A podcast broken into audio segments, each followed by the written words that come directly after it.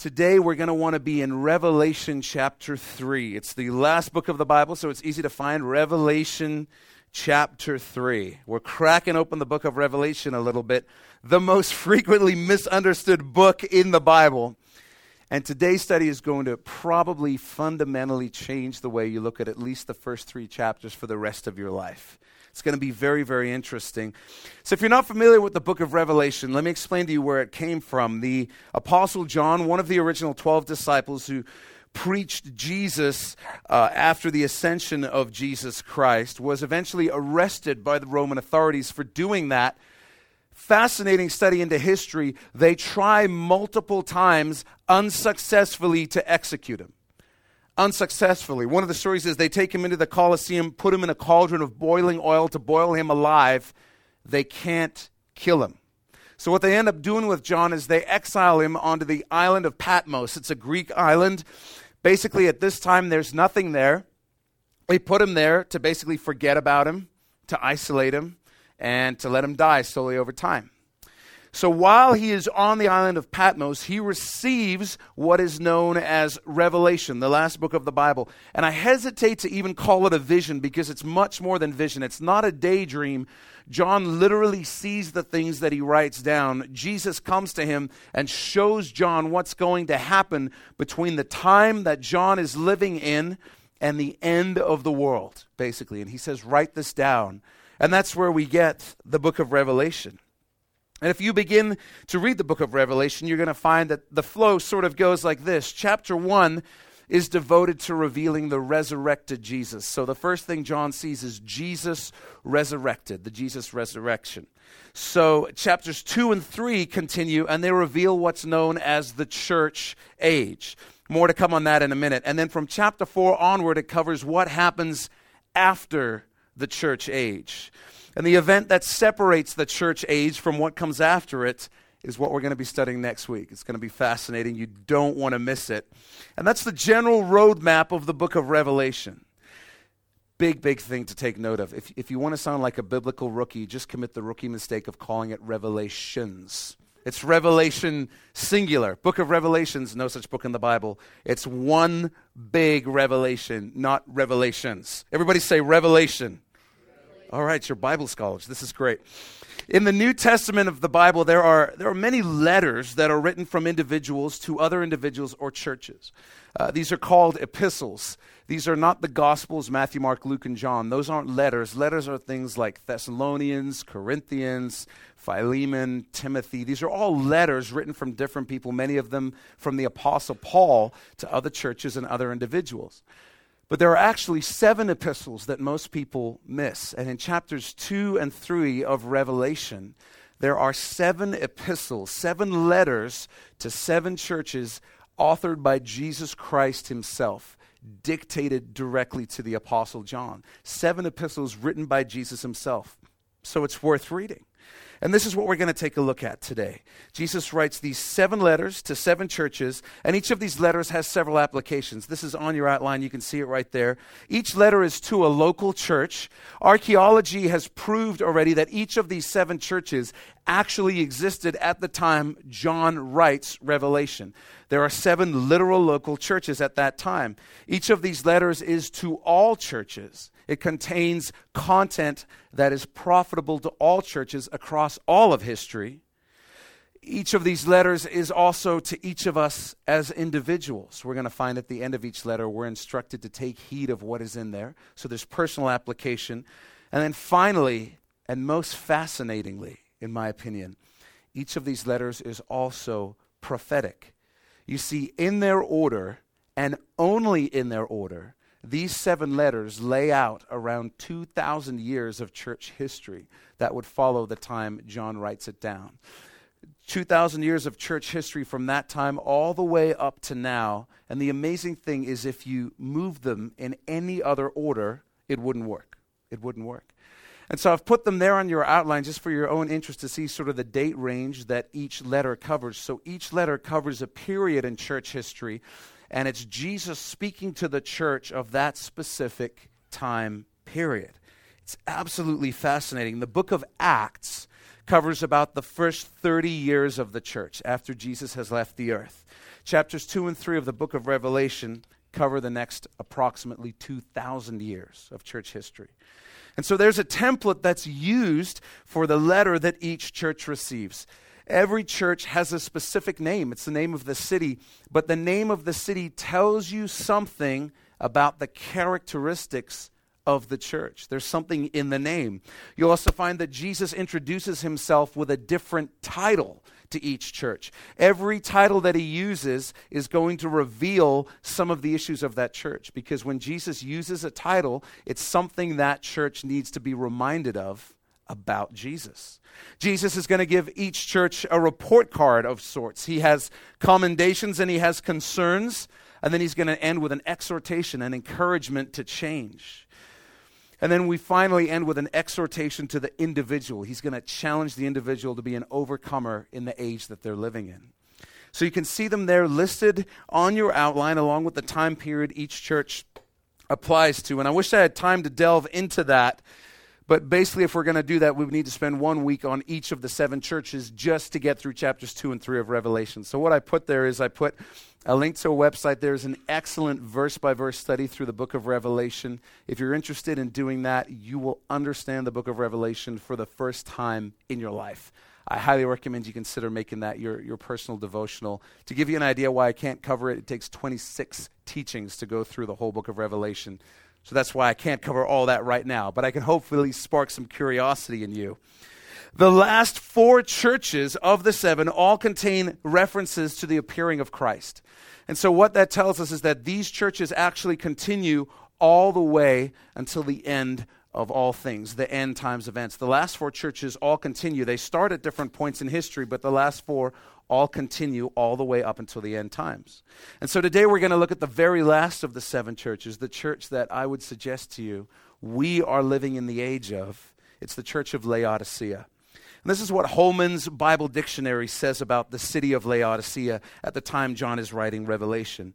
It says Laodicea was well known in the ancient world for its wealth. The extent of its wealth was illustrated by the fact that Laodicea was built without the financial help of Rome after the disastrous earthquake of AD 60. Laodicea earned its wealth in the textile industry, in the production of black wool, and in the banking industry. Laodicea was also known for its medical school, which concocted a spikenard for the treatment of ears and an eye salve. The major weakness of Laodicea was its lack of a water supply. The need was met by bringing water six miles north from Denizli through a system of stone pipes, another sign of Laodicea's incredible wealth. And this is a literal description of what the city of Laodicea was like at the time, but there's a massive prophetic application to all this that we're going to start digging into. In the original language, the word Laodicea is a compound word. It's two words merged together. This is on your outline. It's the word laos, which simply means people. It's where we get the English word laity from, and, and laity just means church folk, church people. You guys are laity. It's not an insult, you're just church people. That's what laos means, people. And then you have the word dike, which means right or justice or judgment, some sort of governance or ruling. And so when you put them together, they form the word Laodicea, which simply means the rule of the people. The rule of the people. In one of the earlier seven letters to the seven churches, Jesus mentions a group called the Nicolaitans, and he says that he hates their deeds. And the Nicolaitans, what that word simply means, is to rule over the people. So the problem with the Nicolaitans is this was a system where the leadership of the church was ruling the people with an iron fist and abusing them and crushing them. Here we have the opposite problem. We have the people ruling over the church, even over the church leadership, and we're going to find that that's not an ideal situation either. One of the things that most Bible scholars point to is how interesting it is that you and I live in the only era in history when a king doesn't rule every country. We sometimes forget just how new the idea of democracy is. It's a very, very new idea in the scheme of world history. And not even half the world is, is democratic yet. And in terms of church history, this is also a very new idea. It's only in the last 100 to 150 years that democracy has come into the church, and we've begun to see situations where the people actually rule the church. We actually have a rule of the people in many, many churches. And what happens in that context, it's not unusual at all for a church to find itself without a pastor, and so the people of that church will get together they will look for a pastor, they will interview a pastor, they will find a pastor they like, and they will interview that pastor, they will hire that pastor, and that pastor becomes an employee of those people. There's entire denominations where they'll form a search committee, and then you come in as a pastor with your best sermon and you preach it and pretend that you're an incredibly wonderful person for 48 hours to try and convince them to hire you. And you candidate, and they basically are out there thinking, I like this or I don't like this. They, they, stop just short of holding up, you know, like sevens and sixes or tens during the message at each point. They don't do that, but they have multiple pastors come in. They find the one they like and they hire that pastor. He's their employee. And if they don't like what he says or don't like his tone or his direction or his ministry, they can fire him at a certain point. That's a fairly new thing, but that's very, very common in many, many churches. It's the rule of the laity. It's the Laodicean church. And here's what you need to know you need to know that that is not God's idea. And if you go through the Old Testament and look at any time the will of the people governed the country, it was always disastrous. It was disastrous.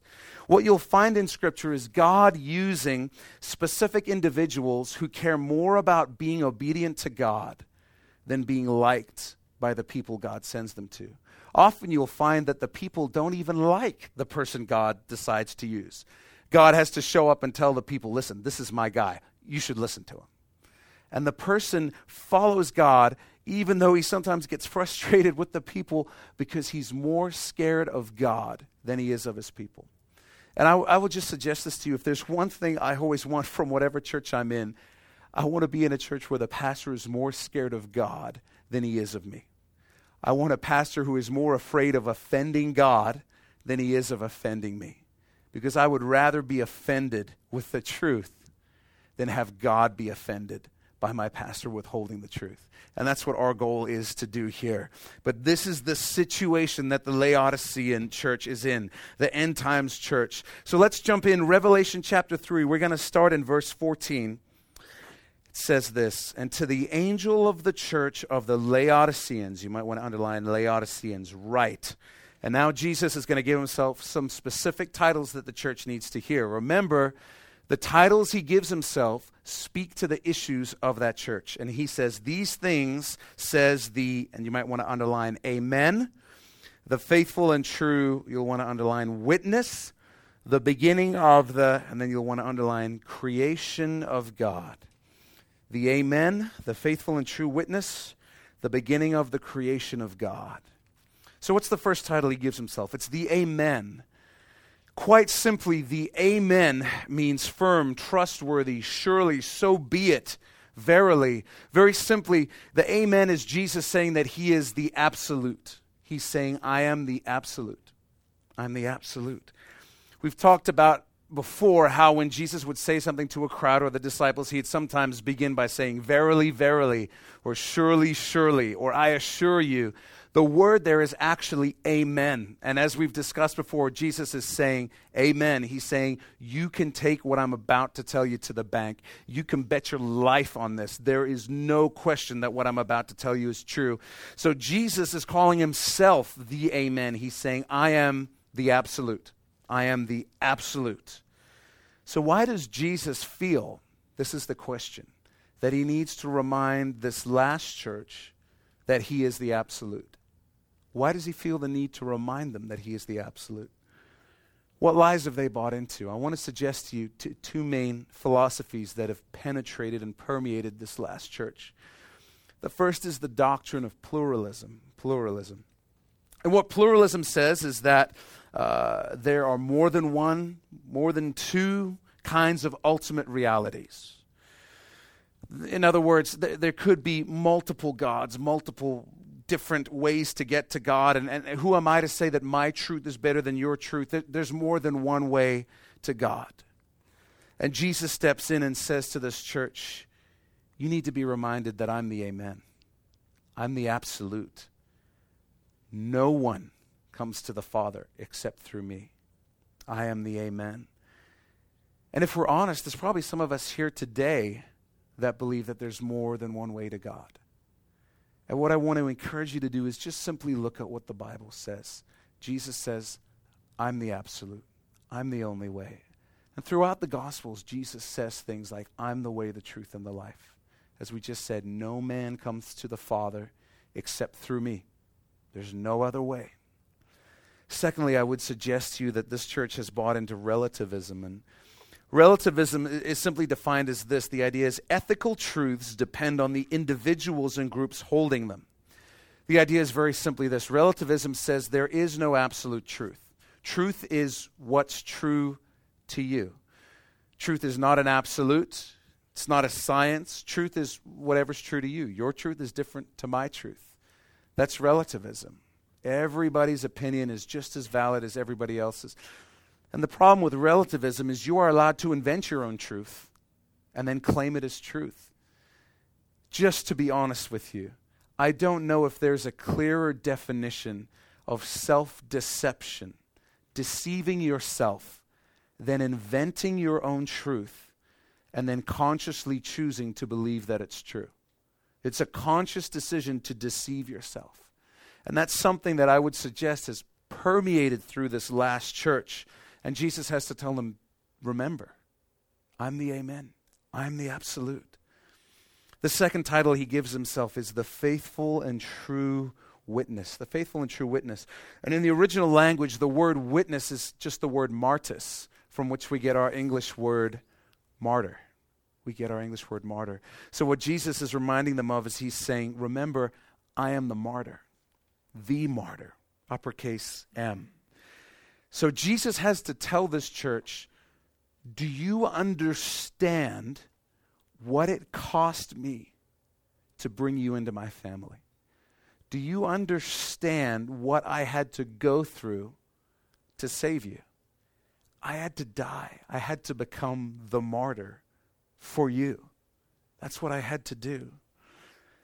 In Mark 8:35, Jesus is so upfront about what it means to follow him. He says, "Whoever desires to save his life will lose it, but whoever loses his life for my sake and the gospel's will find it."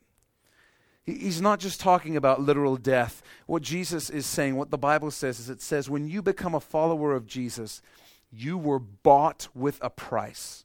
Your life no longer belongs to you, it belongs to God. That is the deal. You get the righteousness of God, His salvation, eternal life, all those things. And in return, He, he wants you. He wants you. You become His. You belong to Him.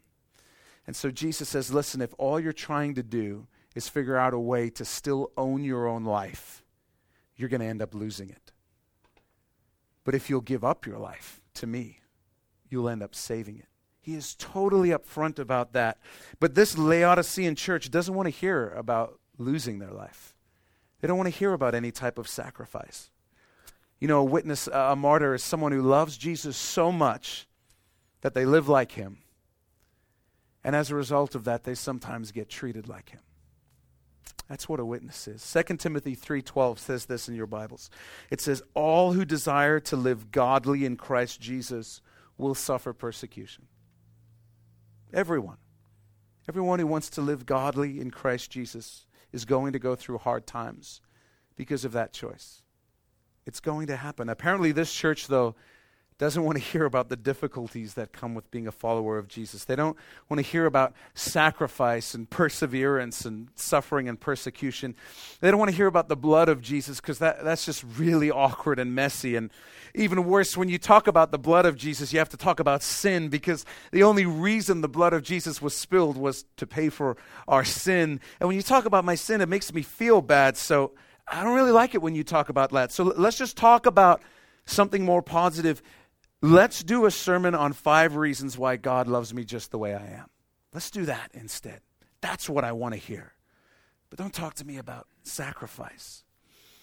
And can I tell you from personal experience, this is absolutely true today. I've been to seminars and conferences on church planting and church growth.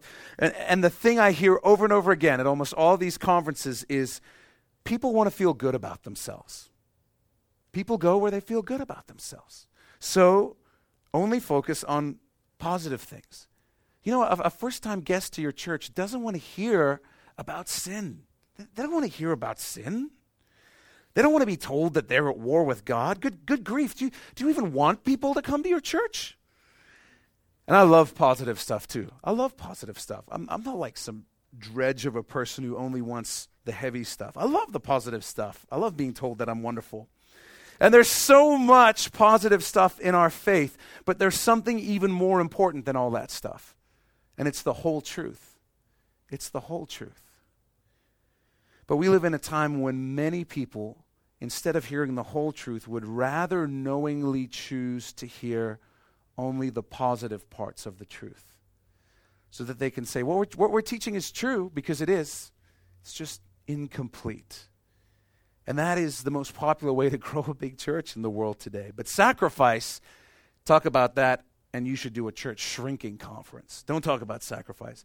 You know, we, we live in a day when, if we, just in the context of church, if we talk to someone about serving once or twice a month, the average response is, you know, that that is just way too much commitment for my life right now. There's way too much commitment. But if someone's in a, a rec sports team or someone's kid is in a, a sports team and that coach says, listen, here's the deal. We got two games on the weekend, we got two practices during the week.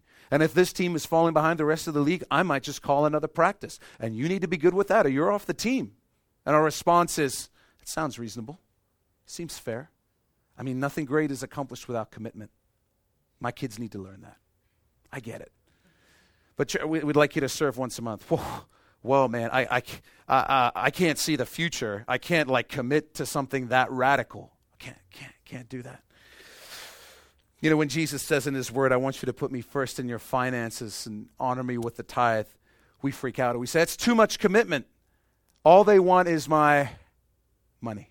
All they want is my money. But Visa comes along and says, hey, we got a great deal for you. It's an 18% interest rate. We go, man, that sounds like a good deal. Let's do that. Then I can buy things I can't afford and figure it out later. I'll just buy it in faith. We're all a person of faith when it comes to credit cards, right? We discover this wellspring of faith within us. How are you going to pay for that TV? I don't know. I just have faith. I have faith. 60 inches of high definition faith. I got it. So we, uh, we, we, live in an age where, many Christians like to church shop. And, and what they're looking for is they're looking for a church that makes them feel good, has a style they like, and all the recreational programs they meet. Uh, we stop just short of verbalizing it, because if we verbalized it, it would be like, Hi, I'm Bob, I'm, I'm church shopping. Sell me sell me your church, you know? And they say, well, we have a very, very lively service. We have lots of positive, upbeat uh, songs and music and messages, and we have some fantastic programs throughout the week. We have a, an exercise group on Tuesdays at 7. Oh, that's nice. I love that. Tell me more, please. Yes, and we have a crochet group on Thursday. That's something for you. You're doing very well. You're, you're in my top three. We'll, we, we might see you in a month or so. And the attitude a lot of the time with church shopping is, is showing up and saying, what, what, what can this church do for me? What can this church do for me? And the last question a lot of people ask is Does this church teach the truth? They teach the Bible? They teach the whole counsel of God? Certainly don't ask questions like, Jesus, where, where do you want me to serve you? Where do you want me to serve? Where do you want me to lay down my life for you and for your church? To Christians solely looking out for their own preference, Jesus has to say, I'm the Martus. That's who I am. It costs me everything to bring you salvation. That wasn't too much commitment for me. He has to remind them of that because the last days church doesn't want to hear about sacrifice, doesn't want to hear about laying down their lives. You know, back in the 1800s, there was a theologian named Joseph Seiss. And in 1865, he wrote three volumes on the apocalypse called Lectures on the Apocalypse. It's great to read to the kids as you're putting them down anything on the apocalypse, really. it's dragons and all kinds of stuff. In, uh, in volume one, he writes about the Laodicean church because he, he had the same theology that, that we hold to, which is that the book of Revelation is also prophetic and it lays out these 2,000 years of church history. He believed this as well around 150 years ago. And in volume one of his lectures on the apocalypse, he wrote what he was beginning to see. But he said, We're not there yet. We're not at the Laodicean church, but it's coming, and I can see it coming in the distance. And this is what, in his opinion, after studying God's word, it was going to be like. And this is what he wrote in 1865. He said, It is Laodicean, conformed in everything to the popular judgment and will. The extreme opposite of Nicolaitan. Instead of a church of domineering clericals, it is the church of the domineering mob, in which nothing may be safely preached except what the people are pleased to hear, in which the teachings of the pulpit are fashioned to the tastes of the pew, and the feelings of the individual override the enactments of legitimate authority. It is lukewarm, nothing decided partly hot and partly cold, divided between Christ and the world, not willing to give up pretension and claim to the heavenly, and yet clinging close to the earthly, having too much conscience to cast off the name of Christ, and too much love for the world to take a firm and honest stand entirely on his side. Joseph Seiss described a time in the future when pastors won't ask, What do my people really need to hear? They'll ask, What do my people really want? to hear. Pastors will begin with the felt needs of the congregation, and that will drive what is taught in the church. The Apostle Paul would say this in, in 2 Timothy in the Bible. I like the way the New Living Translation says it. Paul writes, For a time is coming when people will no longer listen to sound and wholesome teaching. They will follow their own desires and will look for teachers who will tell them whatever their itching ears want to hear. They will reject the truth and chase after myths. Modern church growth theory says that if you want to grow a church, you really shouldn't teach too much of the Bible because eh, most people don't want to hear that. Teach on something like love and then throw in a few verses that support what you want to say about love. That's what people really want. You know, the key is to find subjects that people are interested in and then give the people what they want. So, do a series on sex and watch your church grow do a series on being the best you that you can be and watch your church grow. You need to find out what people really want to talk about and then talk about it. It's, it's, it's not rocket science. Let their desires drive your teaching and your church will grow. Guaranteed. The Laodicean church points to a time when the pastor will look at the people and say, What, what do you guys want to talk about? What are you feeling right now? What do you, what do you want to hear? Tell me and we'll study that. Well, I've been feeling a bit down about myself. All right. Let's do a series on positive self image. Let's do that. And the theory quickly becomes this if your church is growing and the people in your church are happy and excited, then whatever you're doing must be right. Whatever you're doing must be right. If you got a bunch of people in your church, they love going to your church, then what you're doing must be right. And it becomes a self fulfilling prophecy as though people have never shown up for things that weren't godly before. Show up all the time for things that are ungodly. You know, a good illustration would be me telling you, you know, we've got five kids. And Charlene and I decided we really want to take our meals to the next level. And so I had a thought, and my thought was who better to plan our meals than the majority of the people who are eating them? So, what we've done is we've allowed our five children to come up with our menu. That's what we're doing. We're on day three of pizza and ice cream. And you know how I know it's working? Because the children are so happy. They are so happy. They, they show up early for mealtime in our house. I don't know what's going on in your house, but in our house, kids are excited about mealtime. That's how I know we're doing something right. What would you think of me as a dad if I told you that? And what would you think of me as a pastor if I said, you know, I'm not going to teach you the whole of God's word. I'm not going to really teach the deep things. I'm not going to teach the difficult truths. We're, we're just going to stick to the things that you most like to hear about. And then we'll all be happy. You know, it's a father's job to be a father, and it's a shepherd's job to be a shepherd. But that's not what's happening in the Laodicean church. And then Jesus goes on with his third and final title to this church. He says that he is the beginning of the creation of God. The beginning of the creation of God. The third thing Jesus has to remind this church is that he is the creator. He has to remind this church and only this church that he is the creator. The literal translation is that he is the chief of the creation of God. Do you realize you and I are living in the only period in church history when professing believers are no longer sure that it was actually God who created everything? We're in the only period in church history when people who call themselves Christians are openly questioning whether God really was the creator. So I wonder what the lie is that this church has bought into, which has caused Jesus to need to remind them that he is the creator. Here's what you need to know you need to know that as Christians, we believe that God created everything out of nothing. Okay? As Brian Regan says, I don't want to offend anybody, but here we go. Uh, evolution holds that nothing created everything out of nothing. And I know that there's solutions for that, like the multiverse and things like that, but, but quite frankly, the explanations for the origins of the universe become progressively preposterous the further back you go. God is, in fact, the most logical explanation for the existence of the universe. It really is, because no matter how far back you go, you have to account for the existence of whatever existed at the beginning. And the more I'm around it, the more I am convinced that the reason that people will not acknowledge God is that they simply do not want to acknowledge God.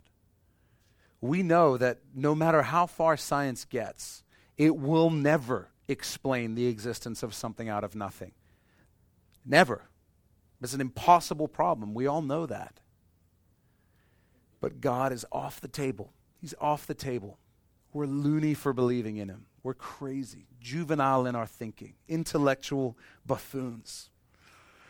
But I want to suggest to you that Jesus looked ahead when he gave these words to the Apostle John and spoke to a time when Christians would seek to merge creationism with something else. And I want to suggest to you it's, it's evolution.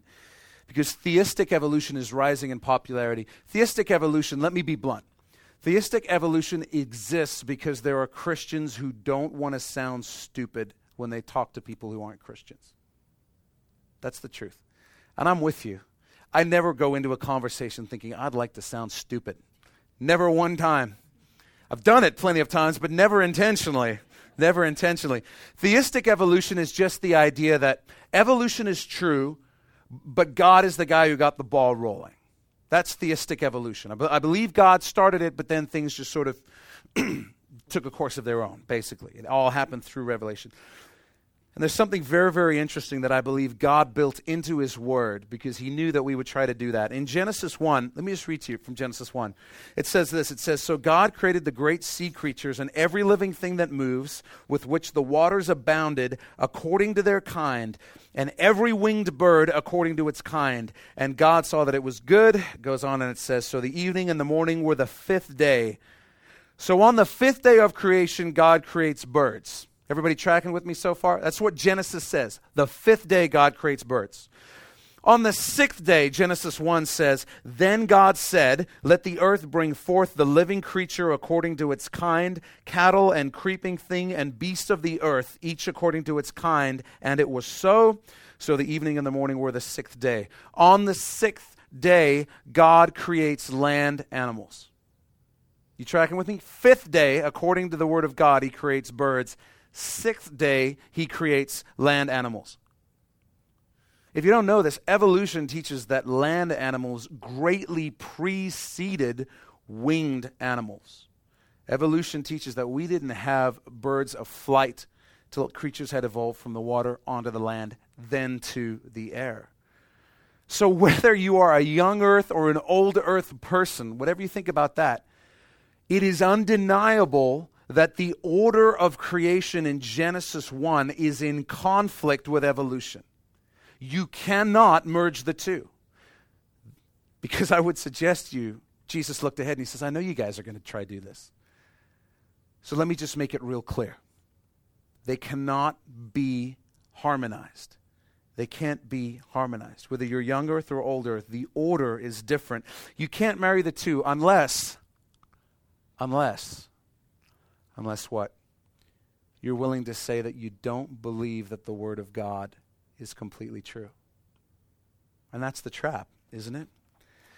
You see, I, I believe that behind the scenes in the spiritual world, everything that's going on is not really about science and Christian versus modern theory what's behind everything is Satan's attempt to make you believe that you cannot trust the Word of God. Because we should all be reasonable and rational enough to say that if we begin to take the stance, you know what, Genesis, Bible's true, but Genesis might be a little bit off in some of the details. Then what about the rest of the Torah, the first five books of the Bible? Is that, is that a little bit, little bit off? Then what about the rest of the Old Testament that's built on the Torah? Is that, is that a little bit off? And what, what about Jesus? What about the gospel? You'll realize very quickly you cannot come to the position that the parts in the Bible that are socially embarrassing in our culture, those are the parts that aren't true. But everything else, you can take it to the bank.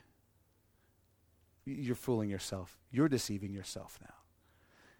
At some point, Jesus says, you have to choose who you believe. You have to choose who you believe. And just by the way, young earth, old earth, separate issue to evolution versus creationism. Separate issue. They're not married together. But God says, you got to choose. Am I the creator or not? Did I lie in my word or not? You've got to choose. He says, remember, I'm the creator. And this is so important. Don't miss this. Jesus thinks this is a big enough deal that he mentions it specifically in one of his three titles to the last church. He thinks it's a big deal. He says, Remember, I'm the creator. Don't forget that. You know, li- like you, I want everyone to think I'm loving and intelligent. I do. And I believe we're living in this last church age. And, and I know, and you know this already, we're already facing issues in our society, in our culture, in our social circles, where what we believe as Christians, what the Word of God says, is very much in conflict with the values of our society in certain areas. And I watch in pain and anguish as Christians fumble their way awkwardly through conversations because what they're looking for is a way to say they believe God's Word, but I still want you to think I'm loving and intelligent. Christian, I, I need to tell you there will not always be that option. And, as a believer, we need to steel our resolve and simply say, I, I would rather offend another person than offend God. Because there's not always going to be a perfect answer for every question where we get to look loving and intelligent. Sometimes we're not going to be received that way. You know, Jesus said this He said, Beware when all men speak well of you He said, Beware when everybody loves you, because it probably means you've compromised. So just prepare yourself for that. I don't want to make you feel down. I'm not trying to shrink my church, but I do want to tell you the truth. I do want to tell you the truth. And so to summarize, Jesus has to remind them that he is the absolute, he's the martyr, and he's the creator. He goes on and he shares a report card with him, and he says this in verse 15. He says, I know your works, that you are neither cold nor hot. I could wish you were cold or hot. So then, because you are lukewarm, underline lukewarm, and neither cold nor hot, I will vomit you out of my mouth. Because you say, I am rich, have become wealthy, and have need of nothing, and do not know that you are wretched, miserable, poor, blind, and naked. That's a report card.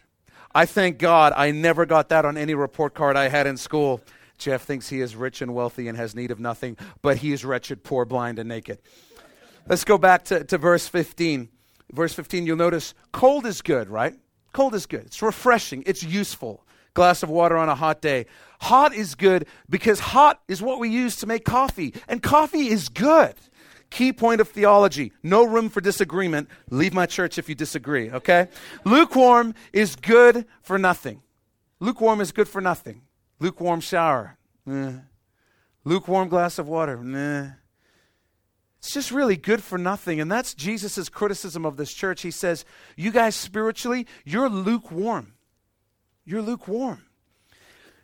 And it's interesting to note that in Laodicea at the time, the water was literally lukewarm because when we think of water pipes, we think of enclosed, insulated pipes that travel underground.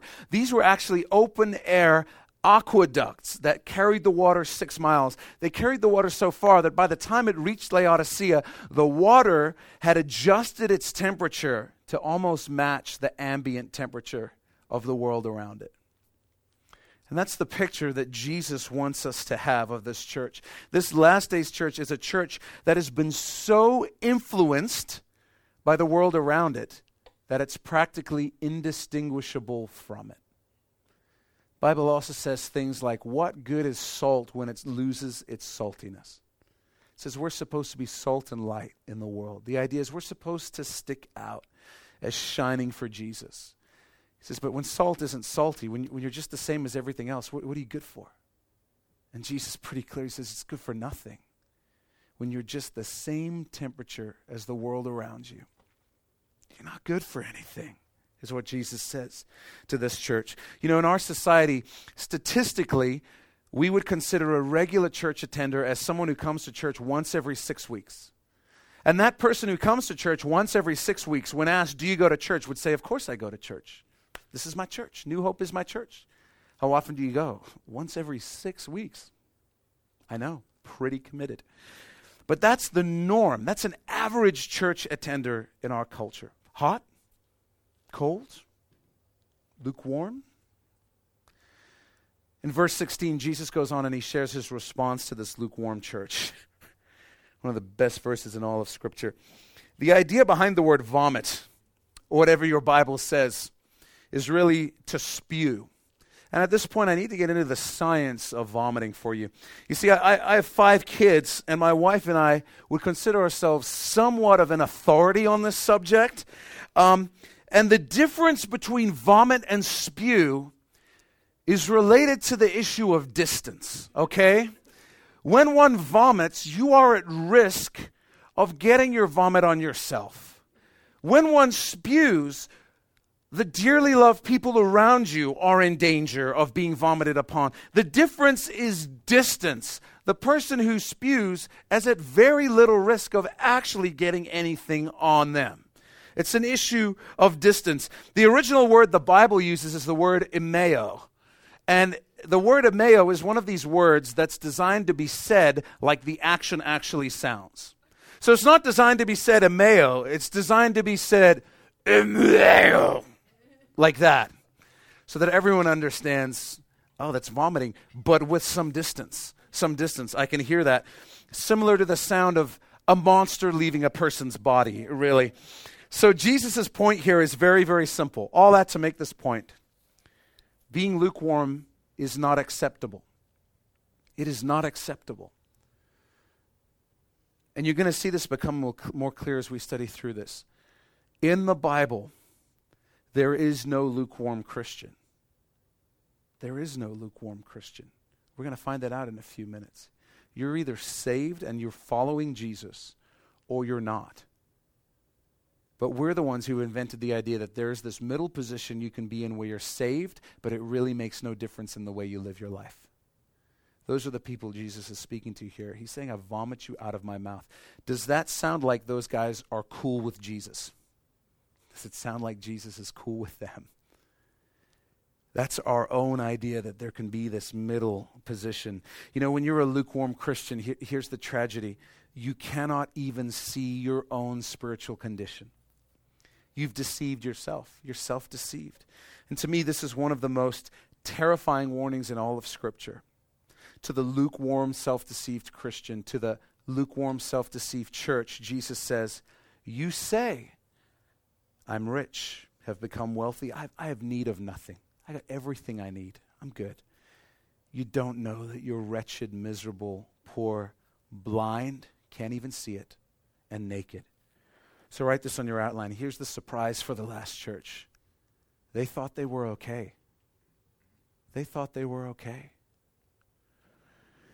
We're going to see that this church is very much into self fulfillment. They found a way to make church all about them instead of all about Jesus. This church doesn't want to hear about Jesus having to die on the cross and being a martyr. No, they want the things that make them feel good, something to help them have a happier life. They want, they want life coaching. They want the Oprah show when they come to church. T- tell me about how to have uh, better relationships, but for the love of God, please, please don't talk to me about putting God first and living a life of holiness. I really don't want to hear about that. I want you to know that I believe God wants to bless you. He wants you to prosper. He wants you to be healthy.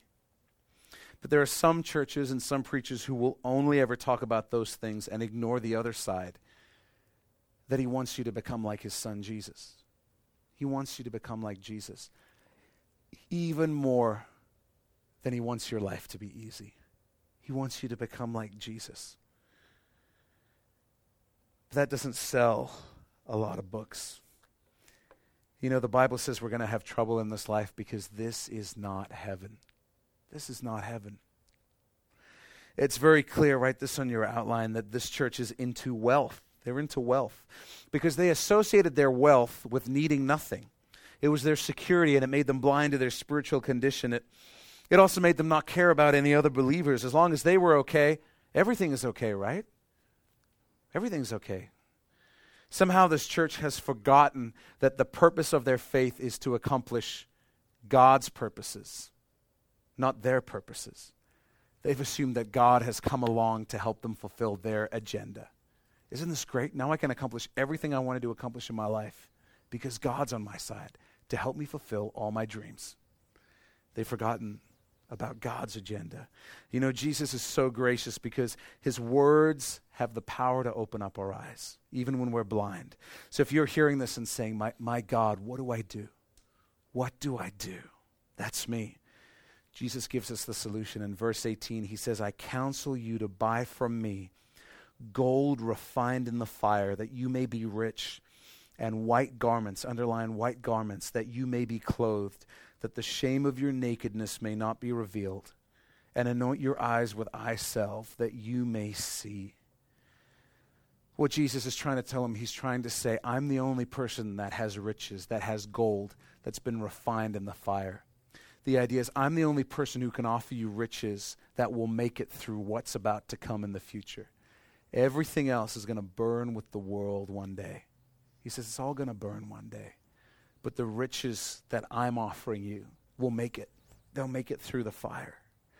He says they need eye salve because they can't even see. They can't even recognize how blind they are. And then when it talks about white garments and you look throughout the Bible, I'm going to suggest to you that the white garments are implying a need for conversion, a need for conversion. When the Bible talks about the bride of Christ and people in heaven and, and salvation in the Old Testament, there's always a reference to being clothed in white garments we see it in places like Isaiah, where Isaiah says, I will greatly rejoice in the Lord. My soul shall be joyful in my God, for he has clothed me with the garments of salvation. He has covered me with the robe of righteousness. And apparently, this robe of righteousness is lacking in this last church. And I want to suggest to you, Jesus is saying that true conversion is lacking in this last church.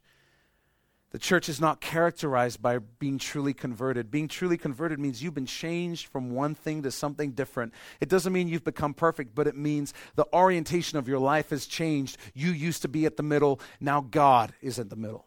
He's the center. Everything revolves around Him. But God says there's, there's not really been any real conversion that's taken place for most people in this church. In Matthew 7, Another sobering verse, Matthew 7, Jesus says this. He says, Many will say to me in that day, the last day, Lord, Lord, have we not prophesied in your name, cast out demons in your name, and done many wonders in your name? Jesus says, And then I will declare to them, I never knew you. Depart from me, you who practice lawlessness.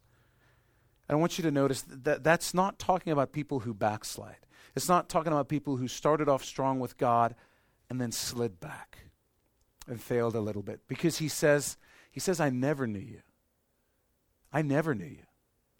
You thought you were converted, but what happened is you just really raised your hand in church and then you went on living your life the same.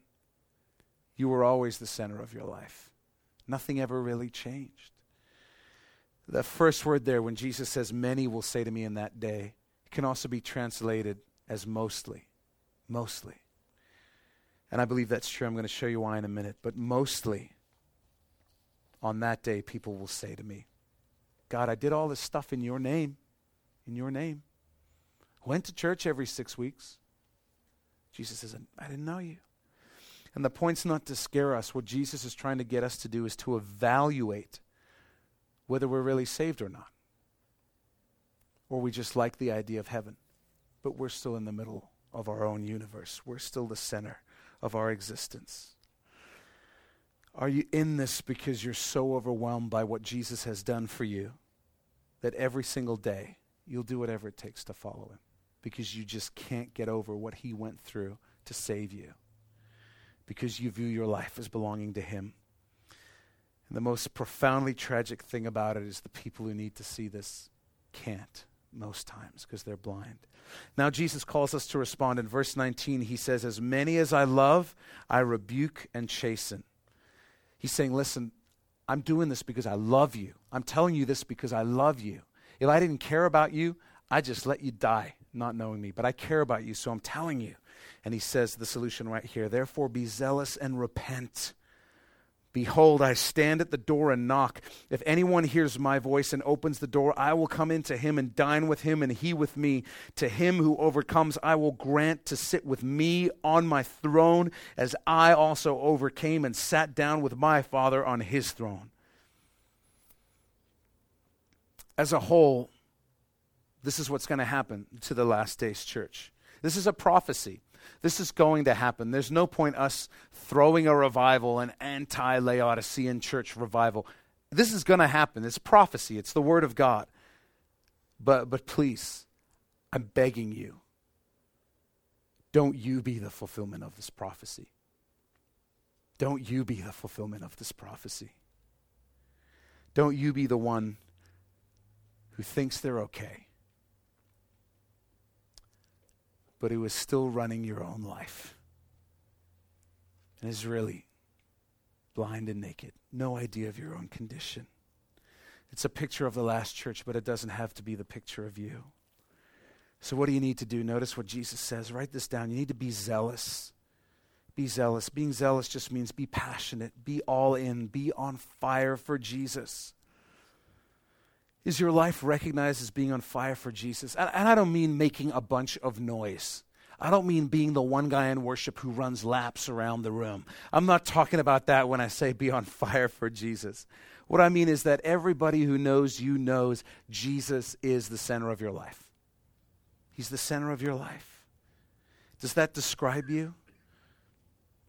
What's your commitment like to Jesus' church, to God's word, to prayer? I'm not, again, I'm not trying to promote legalism saying if you get to a certain number, you're committed. I'm just asking, is it the center of your life? Is it your desire to live for Jesus? And then, secondly, he says, repent. He says, repent. Make a change. Reconsider. Think differently. Follow the lead of the Holy Spirit and make the changes you need to make in your life. We're almost done. We've just got a, a few more things that are so important. In verse 20, Jesus tells us that he's at the door knocking. And if you read the other six letters to the other six churches, Jesus is always in their midst, he's among them. This last church, Jesus isn't even in their midst. He's at the door knocking, trying to get in. But notice the language here. In all the other letters, Jesus speaks to the church collectively. But in verse 20, the last church, Laodicean church, Jesus says, Behold, I stand at the door and knock. If any one hears my voice and opens the door, I will come into him and dine with him and he with me. I believe that what the text is telling us is that Jesus is appealing to individuals in this period in church history. He's saying, You might be living in this age, but I'm calling out to you as one person, as an individual. I'm inviting you to accept my invitation. If you, as an individual, do that, I'll come into your life. I'll come into your life. You don't have to be a part of what Jesus says to that church. There'll be individuals who open their heart to God, and Jesus says, If you'll invite me in, I'll come in. I like Young's literal translation of this verse. It says, He who is, present tense, overcoming. He who is overcoming. I will give to him to sit with me in my throne, as I also did overcome and did sit down with my Father in his throne. The idea and the picture is not someone whose life is perfect. The idea is someone whose life is devoted to God and they're becoming more like Jesus. They're overcoming, they're in the act of it. The present tense also implies that there are people in this place of overcoming when Jesus comes to get them. And that's what we're going to talk about next week. I believe that there are times for all of us when we just need to stop and examine our lives and ask the question Is Jesus at the center? If we've drifted, we need to come back. But specifically today, the question I want to ask is to ask yourself Has Jesus ever been at the center? Has he ever been at the center? If you've drifted, come back. But if he's never been, I need you to know hear this from me. This is the truth of the Word of God. There are only followers of Jesus and people who don't follow Jesus. There is no person, the Bible says, who is a Christian but doesn't follow Jesus, but doesn't make him the center of their life. That category doesn't exist. You're either following Jesus, belonging to him, or you're not. We can't come up with a happy medium where we get all the benefits of living selfishly and then all the benefits of following God later on when we want them. It's a heavy question, but it's the most important question we could ask today. We are in the last church of the church age. I hope you're seeing that as we've studied it. We want to make sure that we're the individuals who answer that knock at the door. Jesus ends with this, verse 22. He says, He who has an ear, let him hear what the Spirit says to the churches. Jesus says, Listen, listen. I'm telling it to you straight.